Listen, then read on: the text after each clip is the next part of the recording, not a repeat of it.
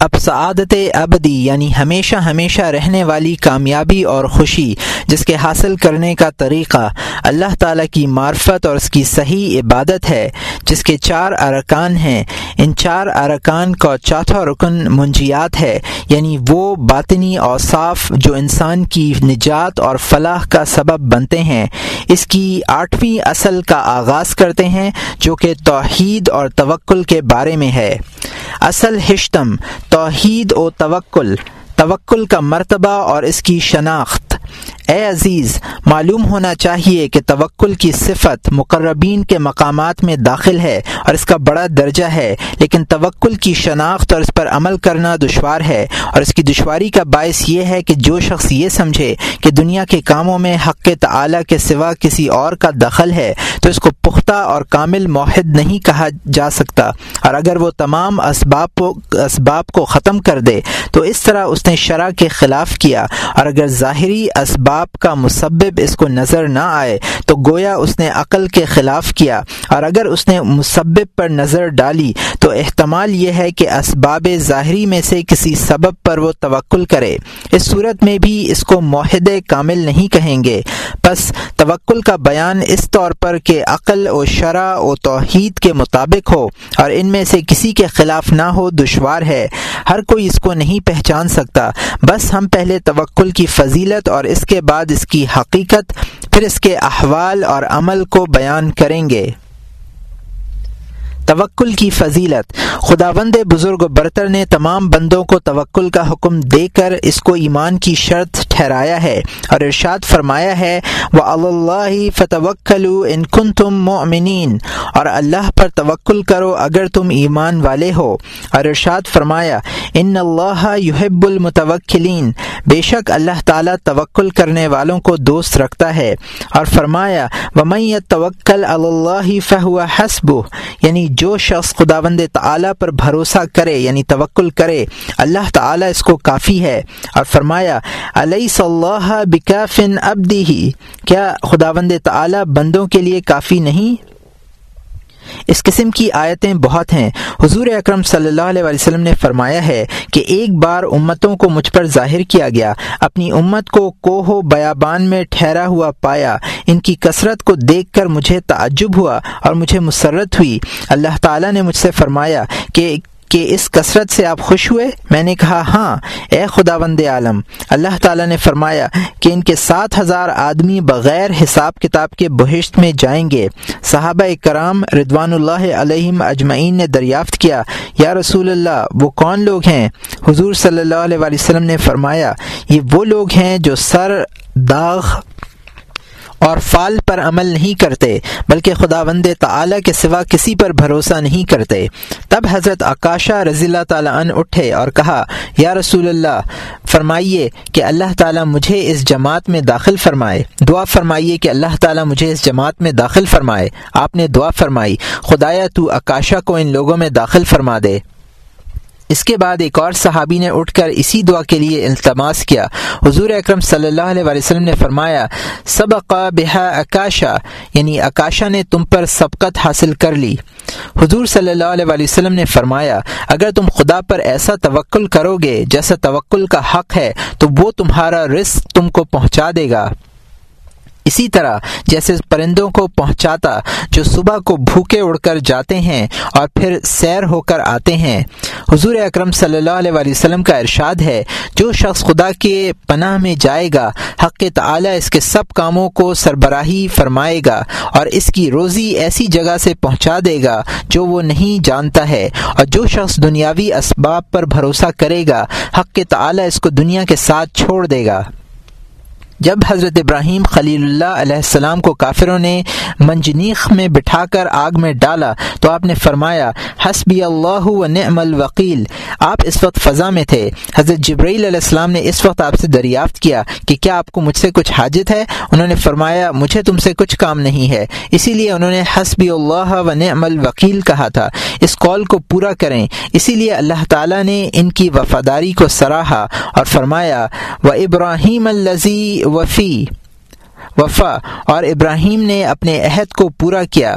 حضرت داؤد علیہ السلام پر وہی بھیجی کہ اے داؤد، جب کوئی بندہ سب کو چھوڑ کر میری پناہ لے گا، اگرچہ آسمان و زمین کی خلقت، مکر و فریب سے اس پر حملہ کرے، میں اس کی مشکل کو آسان کر دوں گا۔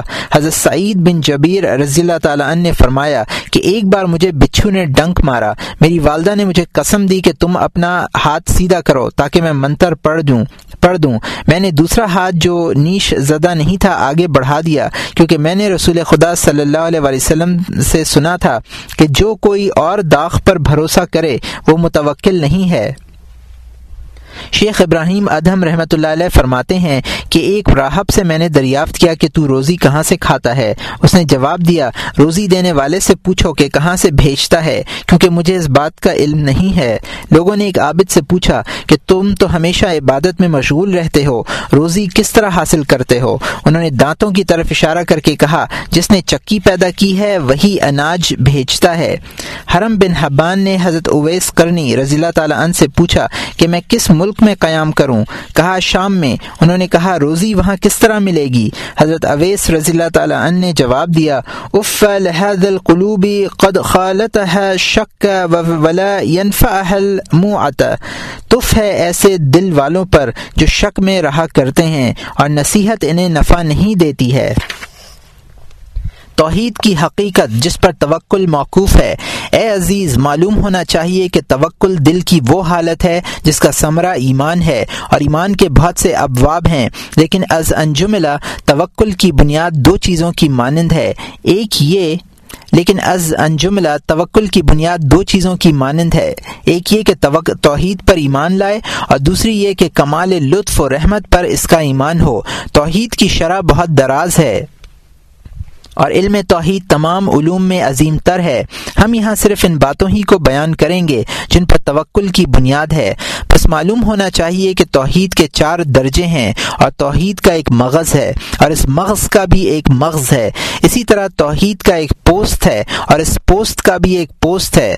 بس اسی طرح توحید کے دو مغز اور دو پوست ہوئے۔ اس کی مثال خام اخروٹ کی ہے کہ ایک مغز اور دو پوسٹ ہوتے ہیں اور اس کا روغن مغز کے مغز کا حکم رکھتا ہے۔ اس کا اس کا روغن مغز کے مغز کا حکم رکھتا ہے۔ توحید کی پہلی صورت۔ توحید کا پہلا درجہ یا صورت یہ ہے کہ بندہ زبان سے لا الہ الا اللہ کہے اور دل میں اس بات کا عقیدہ نہ رکھے، تو یہ توحید منافق کی توحید ہے کہ زبان سے کہتا ہے اور دل میں یقین نہیں رکھتا۔ اور دوسرا درجہ توحید کا یا اس کی صورت یہ ہے کہ دل میں توحید کا اعتقاد تقلیداً رکھے، جیسے عوام عقیدہ رکھتے ہیں، یا ایک دلیل کے اعتبار سے متکلمین کی توحید ہے۔ تیسرا درجہ یا صورت یہ ہے کہ مشاہدے سے اس بات کو جانے کہ سب کاموں کا فائل حقیقی خداوند تعالی ہے اور دوسرے کو کسی کام کی طاقت نہیں ہے۔ جب بندے کے دل میں نور الہی پیدا ہوتا ہے تو اس کی روشنی میں مشاہدہ حاصل ہوتا ہے اور یہ بات عوام اور متکلمین کے عقیدے جیسی نہیں ہے، کیونکہ ان کا عقیدہ ایک قید ہے جو دل پر تقلید، یاد یا دلیل کے ہیلے سے لگائی جائے۔ اور ہم نے جس مشاہدے کا ذکر کیا ہے، یہ دل کی کشائی ہے جو قید سے آزاد ہے۔ جیسے ایک شخص نے اعتقاد کیا کہ فلاں شخص نے بتایا ہے، یہ عوام کے تقلید کی مثال ہے، کیونکہ وہ اپنے ماں باپ سے یہ سنتے ہیں کہ خدا ایک ہے۔ ایک دوسرا شخص ایک شخص کے گھر میں موجود ہونے پر اس بات سے استدلال کرتا ہے کہ گھوڑا اور نوکر چاکر سب دروازے پر موجود ہیں۔ متکلمین کے اعتقاد کی مثال یہی ہے۔ اور تیسرا شخص وہ ہے جو صاحب خانہ کو اپنی آنکھ سے دیکھتا ہے۔ عارفوں کی توحید کی مثال یہی ہے۔ ظاہر ہے کہ ان تینوں میں بڑا بڑا فرق ہے۔ تیسرے درجے کی توحید اگرچہ عظیم ہے، یہ معاہد اس توحید میں خلق کو دیکھتا ہے اور خالق کو بھی۔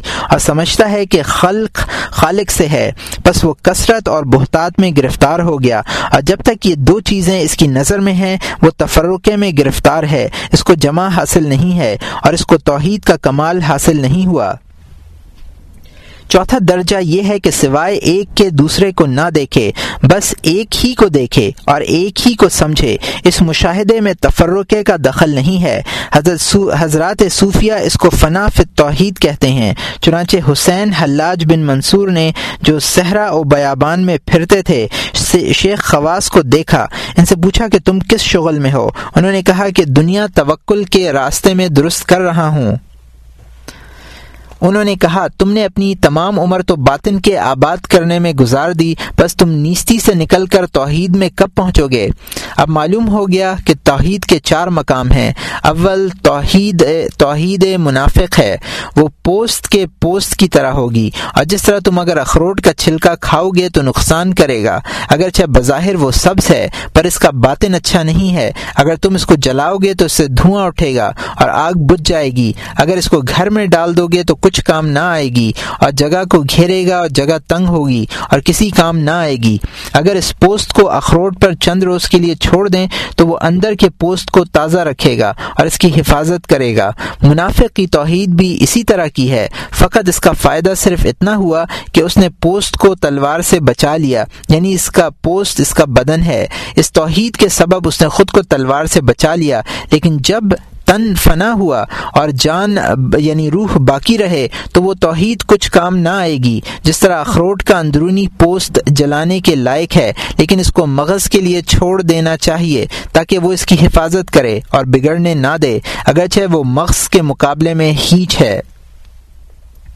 عوام اور متکلمین کی توحید کا یہی فائدہ ہے کہ وہ ان کو آتش دوزخ سے بچائے گی۔ اگرچہ اس میں ایک نو کی منفیت ہے، لیکن مغز اور روغن جیسی لطافت اس میں کہاں ہے؟ اخروٹ کا مغز اگرچہ مرغوب ہے اور پسند کیا جاتا ہے، لیکن جب روغن نے روغن کے ساتھ اس کا مقابلہ کیا جائے، تو معلوم ہوا کہ وہ ثقل یعنی کھلی سے خالی نہیں ہے اور وہ فی نفسی ہی صفا کو نہیں پہنچتا ہے۔ توحید کا تیسرا اور چوتھا درجہ۔ توحید کا تیسرا درجہ بھی کثرت اور تفرقے سے خالی نہیں ہے۔ چوتھا درجہ کمال سفوت کو پہنچتا ہے۔ کہ اس میں حق تعلیٰ کے سوا کسی بشر کا لحاظ اور اعتبار نہیں ہوتا اور بندہ اس میں سوائے ایک ذات کے کسی اور کو نہیں دیکھتا۔ وہ حق تعلیٰ کے دیدار میں خود کو فراموش کر کے خود اپنے دیدار سے بھی غافل ہو جاتا ہے۔ جس طرح دوسری اشیاء دیدار حق میں نیست ہیں۔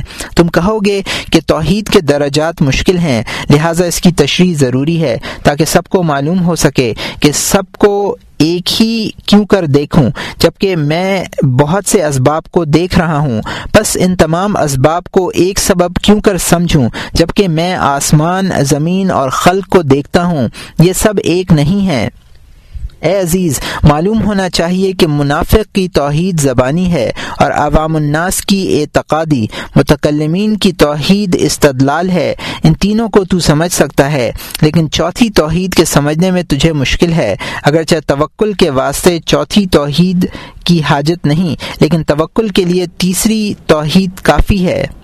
اس توحید چہارم کی شرح اس شخص سے ہے جو مقام چہارم تک نہیں پہنچا ہے۔ بیان کرنا مشکل ہے، لیکن فی الجملہ اتنا معلوم کرنا جائز ہے کہ چیزیں خواہ بہت سی ہوں، لیکن ان سب چیزوں کے باہمی ارتباط سے مل، سب مل کر ایک ہو جاتی ہیں۔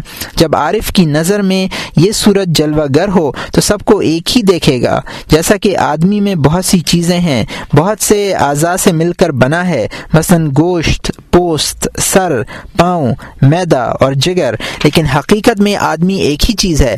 ممکن ہے کہ ایک شخص انسان کے اعضا کی تفصیل یاد نہ رکھے اور وہ انسان کو ایک چیز سمجھے۔ اب اگر اس سے دریافت کیا جائے کہ تو نے کیا دیکھا، تو وہ یہی کہے گا کہ ایک چیز کو دیکھا ہے یعنی انسان کو دیکھا ہے۔ پھر اگر اس سے دریافت کیا جائے کہ تیرے خیال میں کیا چیز ہے، تو وہ کہے گا کہ مجھے ایک ہی چیز کا خیال ہے یعنی اپنے محبوب کا۔ بس اس کا سراپا محبوب ہی ہوگا۔ اس، اسی طرح معرفت و سلوک میں ایک مقام ہے۔ جب آدمی وہاں تک پہنچ جاتا ہے تو سمجھتا ہے کہ موجود، موجودات بیک بیک او گر مربوط ہیں اور سب مل کر ایک حیوان کی مانند ہیں اور اجسائے عالم یعنی آسمان، زمین اور ستاروں کی نسبت بایکت گر ایسی ہے۔ جیسے ایک حیوان کے کل اعضاء کی نسبت اس حیوان کے ساتھ اور سارے عالم کے مدبرین عالم کے ساتھ۔ ایک اعتبار سے حیوانی بدن کی مملکت جیسی ہے۔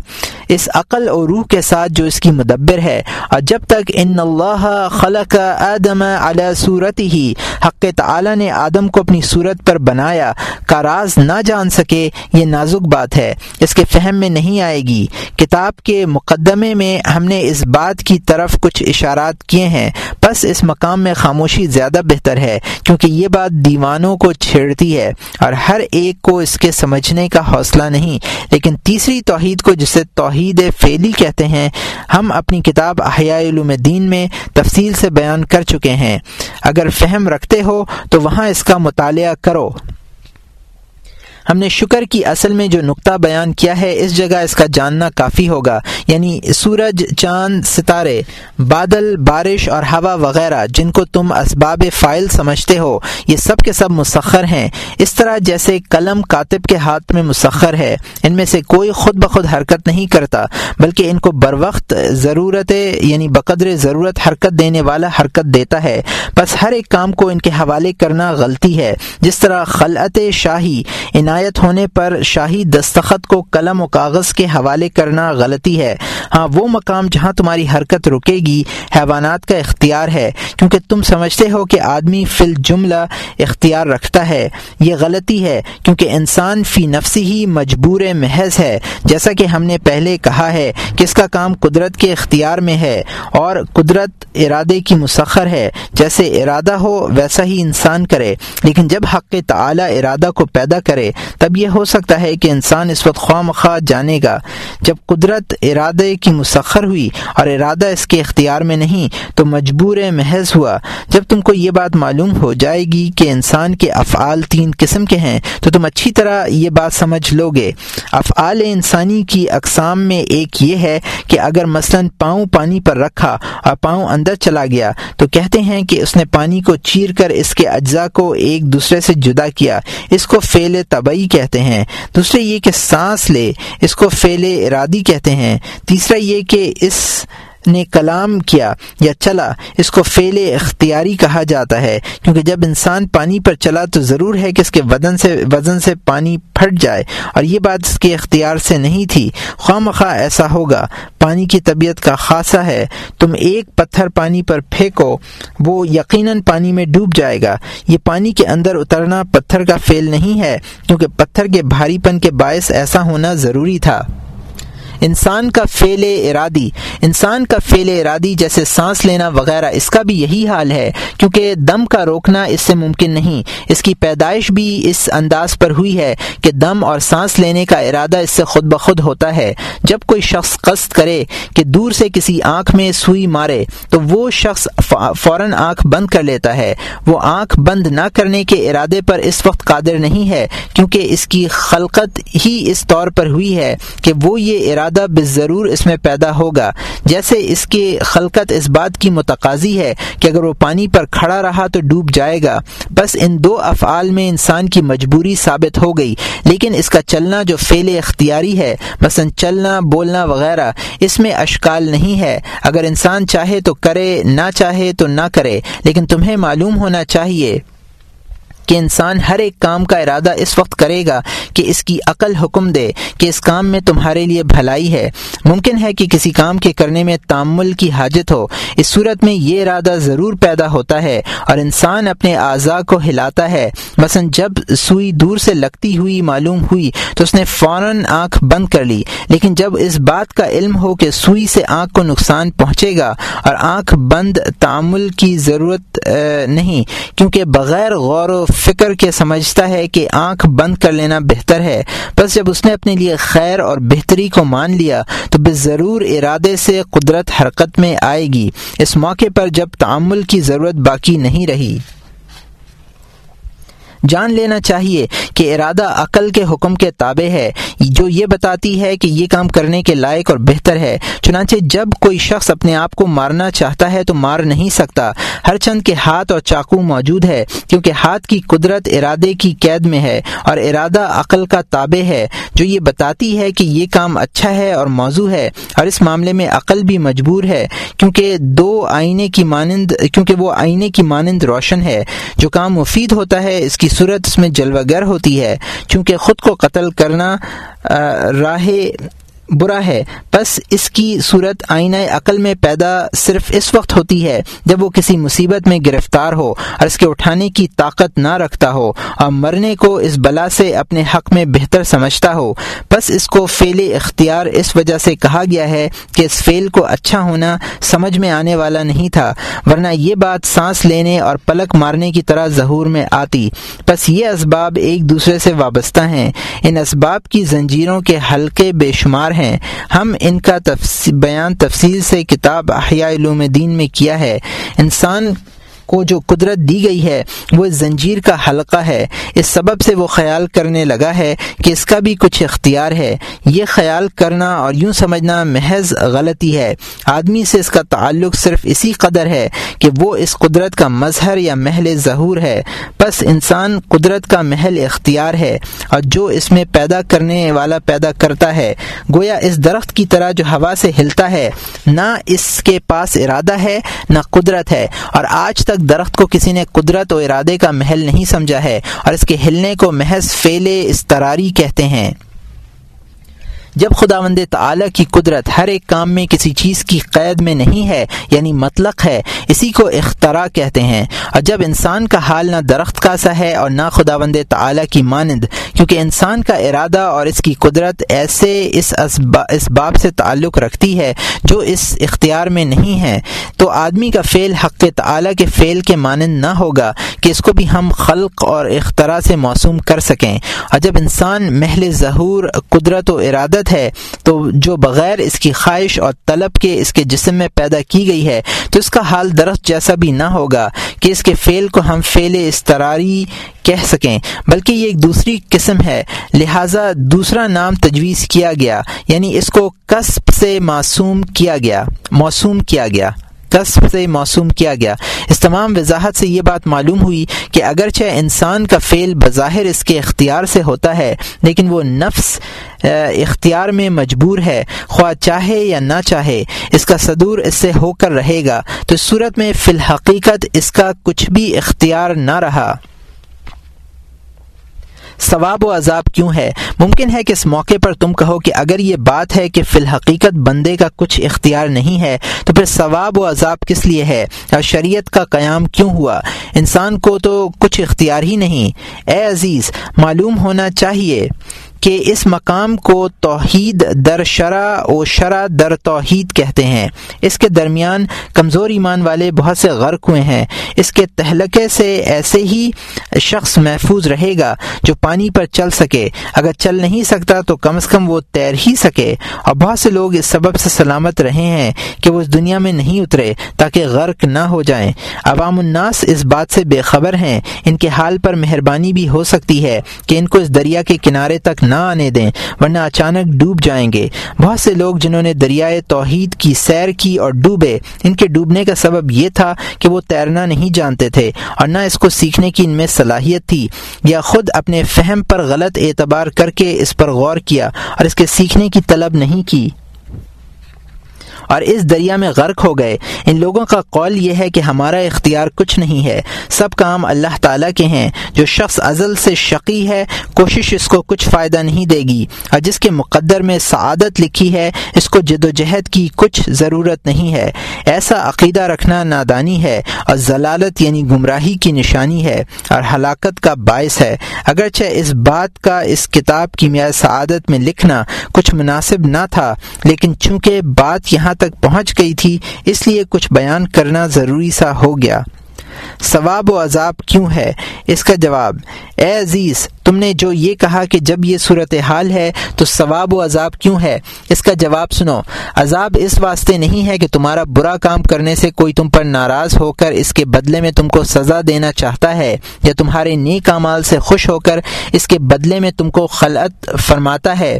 کیونکہ یہ باتیں شان الوحیت کے لائق نہیں، جبکہ خون یا سفرہ یا کوئی اور خلط غالب ہو کر بدحالی پیدا کرتی ہے، تو اس کو بیماری کا نام دیا جاتا ہے۔ اور جب دوا دوا اور علاج سے پہلی جیسی حالت بدن میں پیدا ہو تو اس کو صحت کہا جاتا ہے۔ اس طرح جب شہوت اور خشم تم پر غلبہ کرتے ہیں اور تم ان کے ہو جاؤ تو اس سے ایک ایسی آگ پیدا ہوتی ہے جو جان کو جلا ڈالتی ہے اور اس سے تمہاری ہلاکت واقع ہوتی ہے۔ چنانچہ رسول اکرم صلی اللہ علیہ وسلم نے ارشاد فرمایا، الغضب قطعت من النار۔ غصہ آگ کا ایک ٹکڑا ہے اور جس طرح عقل کا نور جب قوی ہوتا ہے تو شہوت اور غضب کی آگ کو بجھا دیتا ہے۔ اسی طرح نور ایمان دوزخ کی آگ کو بجھا دیتا ہے اور دوزخ سے آواز آتی ہے جر مومن فن نور کا اطف ناری. یعنی اے مومن، سرک جا، تیرے ایمان کے نور نے میری آگ کو سرد کر دیا۔ دیکھو، دوزخ ایمان سے فریاد کر رہی ہے، بات چیت درمیان میں نہیں ہے، بلکہ دوزخ کو اس نور کے دیکھنے کی طاقت نہیں ہے۔ اس سے بھاگ جانا چاہتا ہے۔ بالکل اسی طرح جیسے مچھر ہوا سے بھاگتا ہے، اسی طرح شہبت کی آگ بھی عقل کے نور کے سامنے آنے سے گریز کرتی ہے۔ بس تمہارے عذاب کے لیے کسی دوسری جگہ سے کوئی چیز نہیں لائی جاتی۔ تمہاری چیز تم ہی کو دے دی جاتی ہے۔ چنانچہ حدیث شریف میں آیا ہے، انما ہی اعمالکم ترد علیکم۔ بے شک یہ دوزخ تمہارے اعمال ہی ہیں جو تمہاری طرف لوٹا دیے جاتے ہیں۔ پس آتش دوزخ کی اصل تمہاری شہوت اور غضب ہی ہے۔ اور یہ تمہارے ساتھ ساتھ تمہارے باطن میں موجود ہیں۔ اگر تم کو علم الیقین حاصل ہوتا تو بے شک تم اس کو دیکھ لیتے۔ چنانچہ خداوند عالم نے ارشاد فرمایا ہے کلو تعلمون علم الیقین لترون الجحیم۔ ہاں ہاں اگر یقین کا جاننا جانتے تو مال کی محبت نہ رکھتے۔ بے شک ضرور جہنم دیکھو گے۔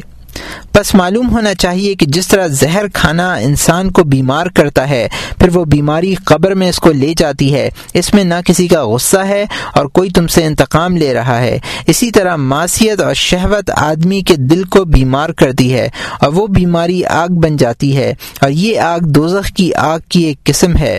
وہ دنیا کی آگ کی طرح نہیں ہے، جس طرح مقناطیس لوہے کو اپنی طرف کھینچتا ہے، اسی طرح دوزخ دوزخی کو اپنی طرف کھینچتا ہے۔ اور اس میں نہ کسی کا غصہ ہے، نہ غضب۔ یہ جو کیا تھا کہ شریعت اور رسولوں کے بھیجنے کی اس صورت میں کیا ضرورت تھی؟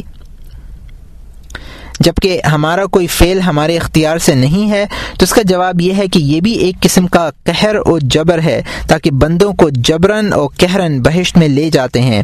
حضور اکرم صلی اللہ علیہ وسلم نے ارشاد فرمایا ہے، العجب من قوم الجنتی بالسلاسل۔ اسی طرح کمند قہر کا خیال رکھ، دوزخ میں نہ لے جائیں۔ ارشاد فرمایا، انتم تتھا فتون الناری و ان اخذ مجریکم، تم پر، تم پروانوں کی طرح خود کو آگ پر گراتے ہو اور میں تم کو تمہاری کمر پکڑ کر کھینچنے والا ہوں یعنی گرنے نہیں دیتا۔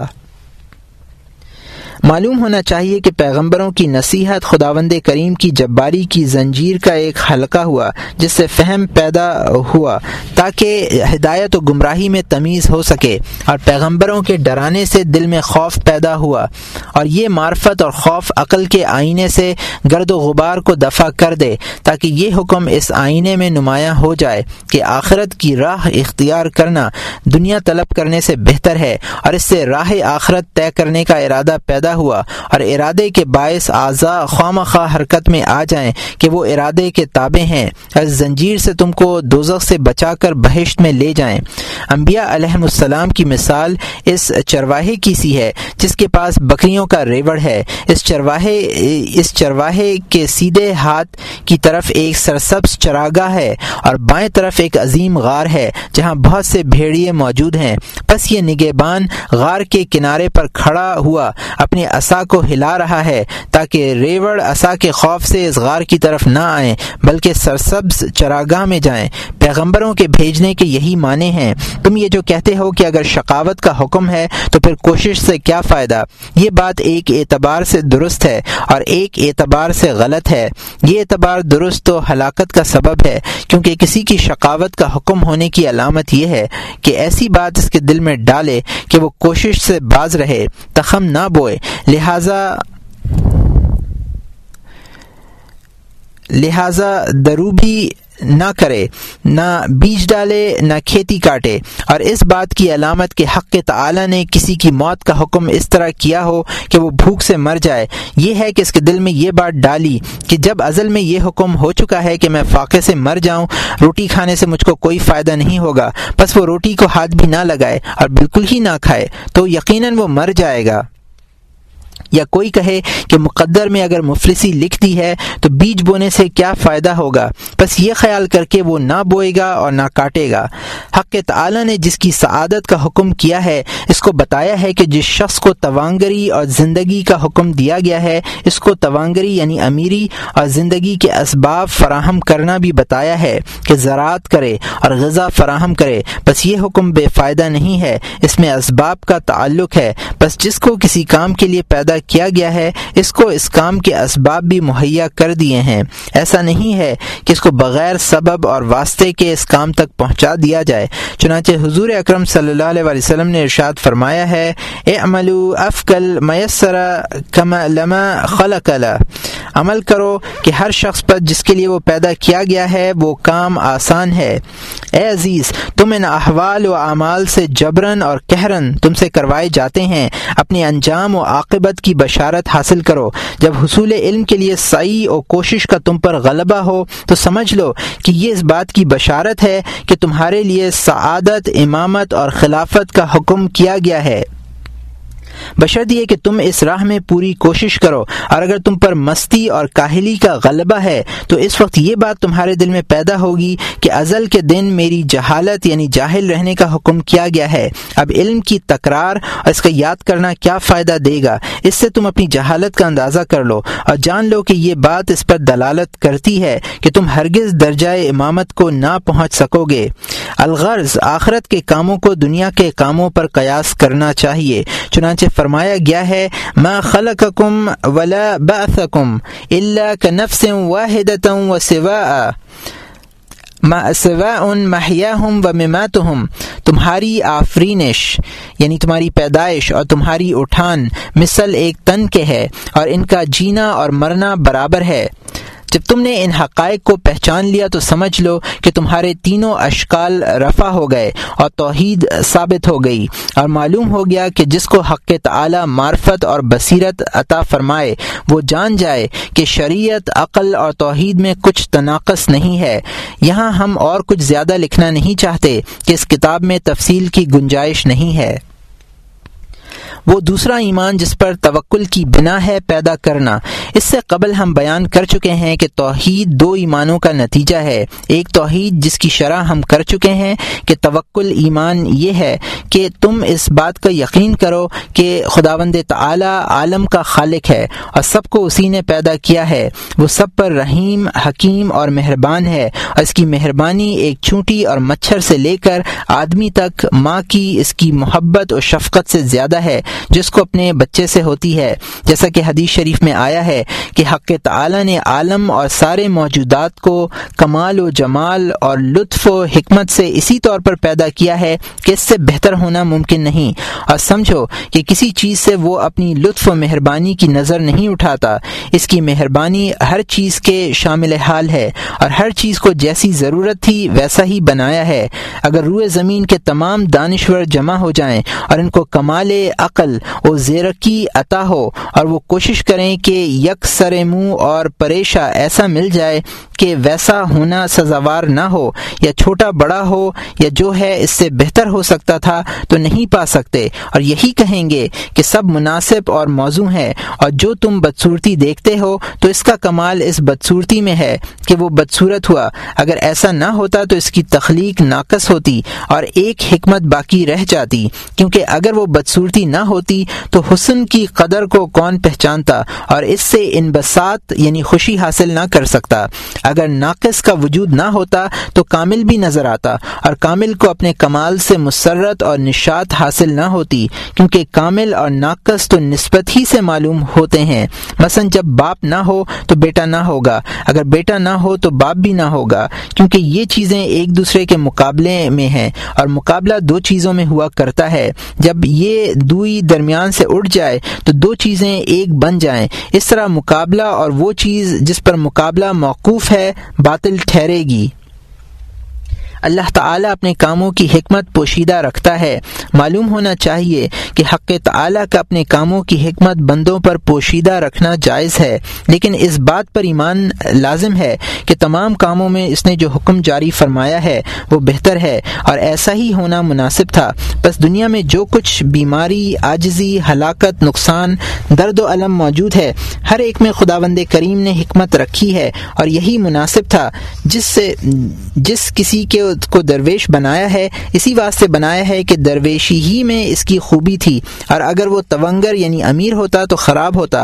اور جس کو تونگر بنایا ہے، اس میں اسی کی بہتری تھی۔ اگر اس کو فقیر بناتا تو وہ خراب ہوتا۔ اور یہ توحید بھی ایک سمندر ہے۔ بہترے لوگ اس میں غرق ہوئے ہیں۔ اس میں قضاء و قدر کا راز پنہا ہے۔ اسی کو فاش، اس کو فاش کرنے کی اجازت نہیں ہے۔ اگر ہم سمندر میں غواسی کریں تو بات بہت طویل ہو جائے گی۔ بس یہ سمجھ کہ سارے ایمان کا سر یہی ہے اور توکل کو اس کی احتیاج ہے۔ توکل کی حقیقت، توکل دل کا ایک حال ہے۔ اے عزیز، معلوم ہونا چاہیے کہ توکل دل کی حالتوں میں سے ایک حالت ہے اور یہ خدا وند کریم کی وحدانیت اور اس کے لطف و کرم پر ایمان لانے کا نتیجہ ہے۔ اس حال یعنی توکل کے معنی یہ ہیں کہ دل وکیل یعنی کارساز پر اعتماد کرے اور اس سے مطمئن رہے تجزب پیدا نہ ہو اور اپنی روزی کے باب میں فکر مند نہ ہو اور اسباب ظاہری میں خلل پڑنے سے مایوس اور دلگیر نہ ہو، بلکہ حق تعالی پر بھروسہ رکھے کہ وہی اس کو روزی پہنچائے گا۔ ایک مثال سے اس کو سمجھو کہ کسی پر مکر و فریب سے دعویٰ باطل کریں تو دوسرا شخص اس مکر کی مدافعت کے لیے ایک وکیل مقرر کرتا ہے۔ اگر اس شخص کو مقرر کردہ وکیل کی ان تین صفتوں پر کامل یقین ہے تو اس کا دل وکیل کی طرف سے مطمئن اور بے فکر رہے گا۔ وہ اچھی طرح جانتا ہے کہ وکیل دغا اور فریب کے داؤں گھات سے خوب واقف ہے۔ دوسرے یہ کہ جو کچھ جانتا ہے اس کے ظاہر کرنے پر دو طریقوں سے قادر ہے، ایک دلیری، دوسری فصاحت زبان۔ اس لیے کہ بعض لوگ ایسے بھی ہوتے ہیں کہ ماہر ہوتے ہیں، لیکن دلیر نہ ہونے اور کم سخنی کے باعث اس کو ظاہر نہیں کرتے۔ تیسری صفت یہ ہے کہ وکیل اپنے موکل پر نہایت شفیق اور مہربان ہو، تاکہ اس کے حق کو بجا لا سکے۔ جب ان تینوں صفات کا یقین کرے گا، تب اس کا دل اس کی طرف سے مطمئن ہوگا اور وکیل پر بھرپور اعتماد کرے گا اور خود کسی ہیلا و تدبیر کے درپے نہ ہوگا۔ اسی طرح جو شخص نعم المولا و نعم الوکیل اچھا مولا اور اچھی وکالت والا اچھی طرح سمجھتا ہے اور وہ اس پر ایمان رکھے کہ دنیا میں جو کچھ ہوتا ہے خدا کے حکم سے ہوتا ہے اور اس کا فائل کوئی اور دوسرا نہیں ہے سوائے اس کے اور اس پر یقین رکھے کہ خدا وند تعلیٰ کی قدرت اور اس کے علم میں کسی طرح کا قصور اور کوتاہی نہیں ہے اور اس کی رحمت و عنایت ایسی بے نہایت و بے غایت ہے کہ اس سے زیادہ ہونا ممکن ہے تب اس کا دل اللہ تعالی کے فضل و کرم پر بھروسہ کر کے ہیلا و تدبیر ترک کر دے گا اور سمجھے گا کہ روزی مقرر ہے، وقت پر مجھے ملے گی اور میرے تمام کام اس کے فضل و کرم سے درست ہو جائیں گے۔ یہ بھی ہو سکتا ہے کہ کوئی شخص ان تینوں صفات پر ایمان لایا ہو، لیکن بتبا دل کا کچا ہو اور ہراساں رہتا ہو، کیونکہ یہ لازم نہیں ہے کہ طبیعت ہر یقین کے تابع ہو۔ کبھی کبھی وہ وہم کے بھی تابع ہو جاتی ہے۔ حالانکہ وہ یقین کے ساتھ جانتا ہے کہ وہ خطا اور غلطی ہے۔ مثلا، شیرینی کھاتے وقت اگر کوئی شخص اس شیرینی کو نجاست سے تشبیح دے، تو اس وقت وہ کراہت کے سبب سے اس کو نہیں کھا سکے گا۔ اگرچہ وہ یقین کے ساتھ جانتا ہے کہ شبیح دروغ محض ہے، اسی طرح مردے کے ساتھ تنہا گھر میں سونا نہیں چاہتا۔ حالانکہ یقین کے ساتھ جانتا ہے کہ مردہ پتھر جیسا ہے اور ہرگز نہ اٹھے گا۔ اس بات سے ظاہر ہے کہ توکل کے لیے یقین کی بھی ضرورت ہے اور دلیری کی بھی۔ جب تک یہ چیزیں نہ ہوں گی، وہ استراب اور واہمہ دل سے نہیں نکلے گا۔ اور جب تک پورا بھروسہ اور اعتماد نہ ہو، متوکل نہیں ہوگا۔ کیونکہ ہر کام میں خدا وند تعلیٰ پر دل سے اعتماد کلی کا نام توکل ہے۔ حضرت ابراہیم علیہ السلام کا ایمان اور یقین کامل تھا۔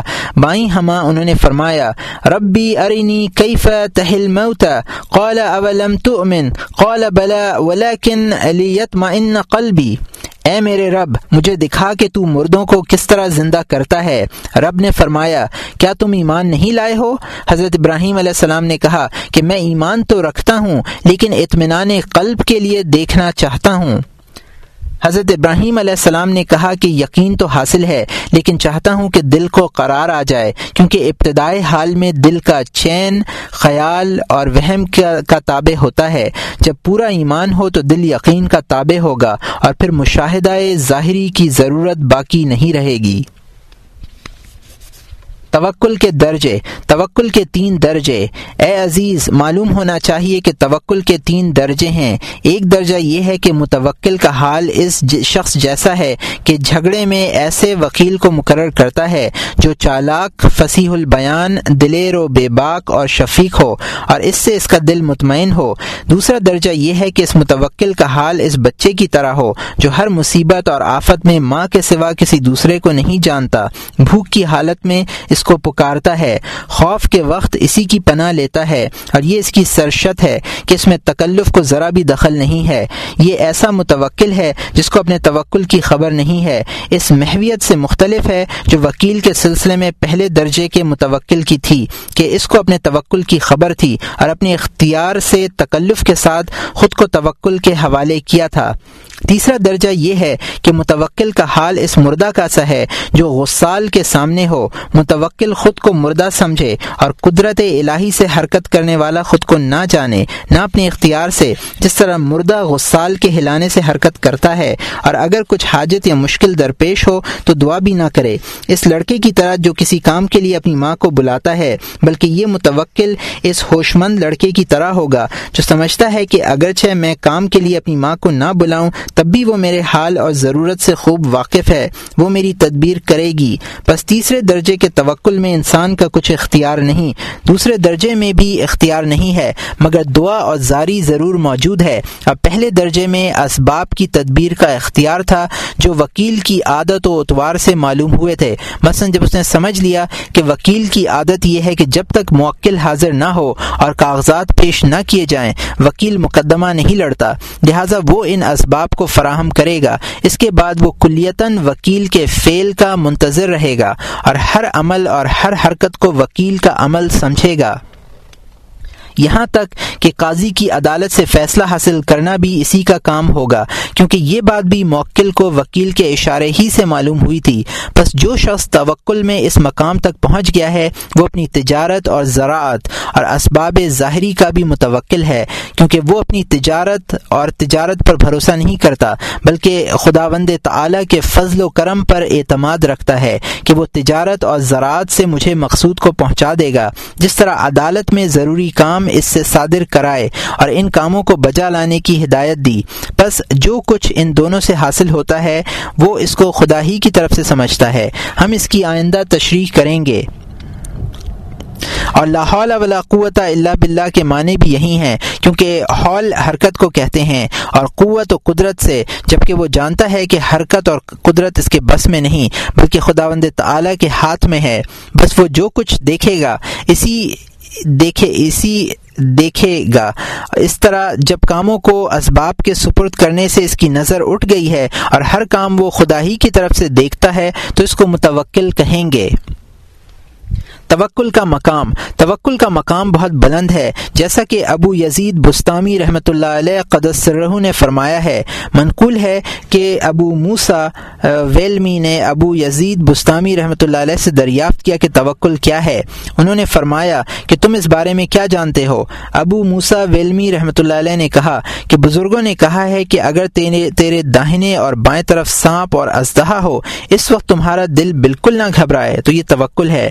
یہ سن کر ابو یزید بستامی رحمۃ اللہ علیہ نے فرمایا کہ یہ تو بہت معمولی سی بات ہے۔ میرے نزدیک توکل یہ ہے کہ اگر کوئی اہل دوزخ کو عذاب میں اور اہل سنت کو راحت میں دیکھے اور دل سے ان دونوں میں فرق سمجھے تو وہ متوکل نہ ہوگا۔ ابو موسا ویلمی کہتے ہیں کہ توکل کا مقام بہت بلند ہے، صرف آفتوں سے حضر کرنا ہی اس کی شرط نہیں، کیونکہ حضرت صدیق اکبر رضی اللہ تعالیٰ عنہ غار سور میں تھے، انہوں نے اپنی ایڑی سانپ کے سوراخ پر رکھ دی۔ حالانکہ وہ متوکل تھے اور اس کا جواب یہ ہے کہ ان کو سانپ کا ڈر نہ تھا، بلکہ سانپ کے خالق سے تھا، جو اس کو قوت اور حرکت دیتا ہے۔ اور ایسا متوکل لا حول ولا قوت اللہ باللہ کے معنی سب چیزوں میں دیکھتا ہے۔ لیکن حضرت ابو یزید بستانی رحمۃ اللہ علیہ کے قول میں اس ایمان کی طرف اشارہ ہے جو اصل توکل ہے۔ ایسا ایمان اللہ تعالیٰ کے لیے خاص ہے یعنی بندہ اللہ تعالیٰ کے عدل و حکمت اور رحمت پر ایمان لا کے سمجھے کہ اس کا کوئی فعل، حکمت و مصلحت سے خالی نہیں ہے۔ جب آدمی اس راز کو پا لے گا تو محنت اور راحت دونوں کی نظر، دونوں اس کی نظر میں برابر ہو جائیں گی۔ توکل کے اعمال۔ معلوم ہونا چاہیے کہ دین کے تمام مقامات کا مدار تین چیزوں پر ہے۔ علم، حال، عمل۔ اس کے بعد توکل کا علم ہے، جس کا حال ہم بیان کر چکے۔ اب عمل کا بیان باقی رہا ہے۔ اس موقع پر شاید کوئی یہ خیال کرے کہ توکل کی شرط یہ ہے کہ انسان اپنے تمام کام خدا بند کریم کو تفویض فرما دے اور کسی بات میں اپنا اختیار نہ رکھے۔ اس صورت میں اس کو نہ قصب کی ضرورت ہے اور نہ کل کے واسطے کچھ جمع کر کے رکھنے کی۔ نہ سانپ سانپ بچھو اور شیر سے بچنے کی ضرورت ہے، نہ بیماری، دوا و دارو کی۔ لیکن یہ تمام باتیں بیجا اور شرح کے خلاف ہیں اور توکل کی بنیاد کلیتاً شرح پر ہے۔ پھر توکل مخالف شرح کس طرح ہو سکتا ہے؟ بلکہ مال کے کمانے میں آدمی کا اختیار ہے، جو کمایا ہے اس کے صرف کرنے میں اختیار ہوگا۔ یا ایک یا ایک حضرت مولا حق نہیں ہے، یا ایک حضرت مولا حق نہیں ہے، اس سے محفوظ رہنا چاہے گا، یا جو بلا لاحق ہوئی ہے اس کو دور کرنا چاہے گا۔ ان چاروں باتوں میں توکل کرنے کا حکم الگ الگ ہے۔ بس ان چار مقامات کی شرح کرنا ضروری ہے۔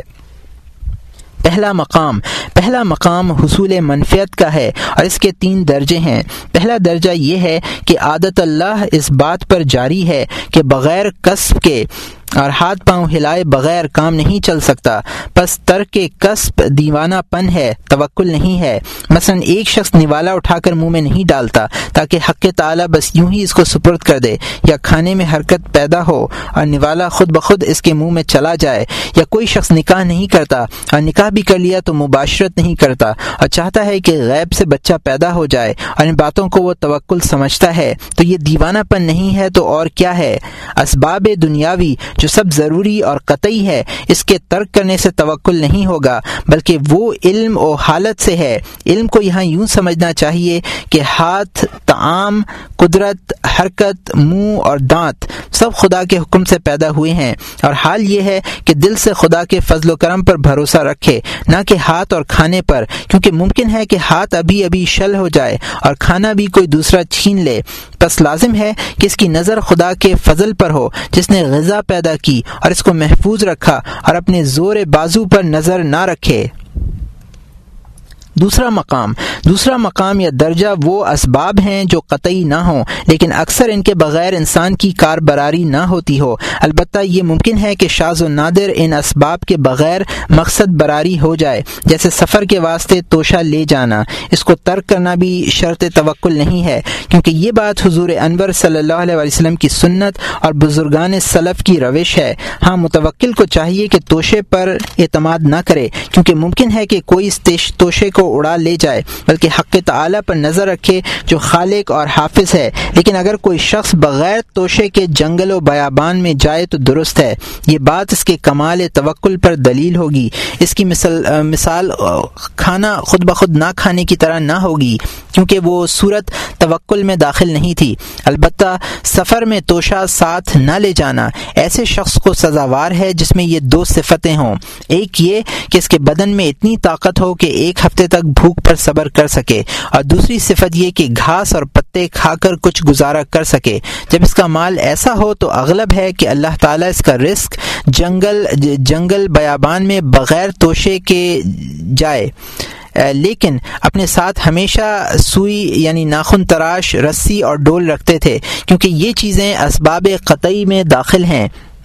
بغیر ڈول اور رسی کے پانی کنویں سے حاصل کرنا دشوار ہے۔ اور جنگل میں یہ چیزیں نہیں پائی جاتی ہیں۔ اور جب کپڑے پھٹ جائیں تو سوئی کے کام کوئی اور چیز سے سر انجام نہیں ہو سکتا۔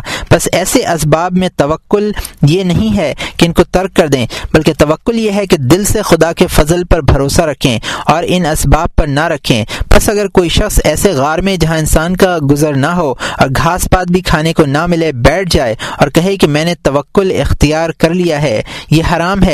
ایسا شخص خود کو ہلاک کرے گا۔ وہ عادت الہی سے بے خبر ہے۔ اور اس کی مثال ایسے موکل کی ہے جو اپنا مقدمے میں دعوی نامہ وکیل کے پاس نہ لے جائے۔ حالانکہ وہ جانتا تھا کہ بغیر دعوی نامہ کے وکیل بات بھی نہیں کرتا ہے۔ منقول ہے کہ زمانہ گزشتہ میں ایک زاہد نے شہر کے باہر غار کو اپنا ٹھکانہ بنا لیا تھا اور توکل کر کے بیٹھ گیا تھا تاکہ روزی غیب سے پہنچے۔ ایک ہفتہ اسی طرح گزر گیا۔ ہلاکت کی نوبت آ پہنچی اور اس کو کھانے کے لیے کچھ بھی نہیں ملا۔ اس زمانے کے پیغمبر پر وہی نازل ہوئی کہ زاہد سے کہہ دو کہ مجھے اپنی عزت کی قسم۔ جب تک شہر میں واپس جا کر شہر والوں کے ساتھ نہیں اٹھے بیٹھے گا، میں تجھے رزق نہیں دوں گا۔ اس پیغام کے بعد جب وہ زاہد شہر میں داخل ہوا تو لوگ اس کے واسطے ہر طرف سے کھانا لانے لگے۔ تب زاہد دل میں رنجیدہ ہوا۔ اس وقت اس کو الہام ہوا کہ اے بندے، تو چاہتا تھا کہ توکل سے میری حکمت کو باطل کر دے اور تو اتنا نہیں سمجھتا کہ کسی آدمی کی روزی اپنے دست قدرت سے پہنچانے کی بنسبت دوسرے بندوں کے ہاتھ سے پہنچانا مجھے زیادہ پسند ہے۔ اسی طرح اگر کوئی شخص شہر میں اپنے گھر کے اندر خلوت نشین ہو جائے اور دروازہ بند کر کے بیٹھ رہے اور متوکل بن جائے تو ایسا توکل حرام ہے، کیونکہ اس باب اس باب یقینی کا ترک کرنا درست ہے۔ ہاں اگر دروازہ بند نہ کر کے توکل اختیار کرے تو یہ روا ہے۔ بشرط یہ کہ اس کی آنکھیں اس انتظار میں دروازے پر نہ لگی رہیں کہ کوئی کہ کوئی کھانا لاتا ہوگا۔ اور اس کا دل مخلوق سے متعلق نہ رہے، بلکہ اس کو اس صورت میں چاہیے کہ دل کو خدا کے ساتھ لگائے بجائے رکھے اور عبادت میں مشغول رہے اور اس بات میں یقین رکھے کہ جب اس نے ترک اسباب نہیں کیا ہے تو وہ روزی سے محروم نہیں رہے گا۔ اس جگہ یہ قول صادق آئے گا کہ جب کوئی بندہ اپنی روزی سے بھاگتا ہے تو روزی اس کو ڈھونڈتی ہے۔ اگر وہ حق تعالی سے سوال کرے گا کہ اے پروردگار، کیا مجھے روزی نہیں دے گا؟ تو حق تعالی فرمائے گا کہ اے نادان، میں نے تجھے جب سے پیدا کیا ہے تو کیا رزق نہیں دوں گا؟ اے نادان، ایسا خیال مت کر۔ بس توکل اس طرح ہو کہ آدمی اسباب سے روگدانی نہ کرے، مگر روزی کے اسباب ہی پر مگر روزی کو اسباب ہی پر موقف نہ سمجھے۔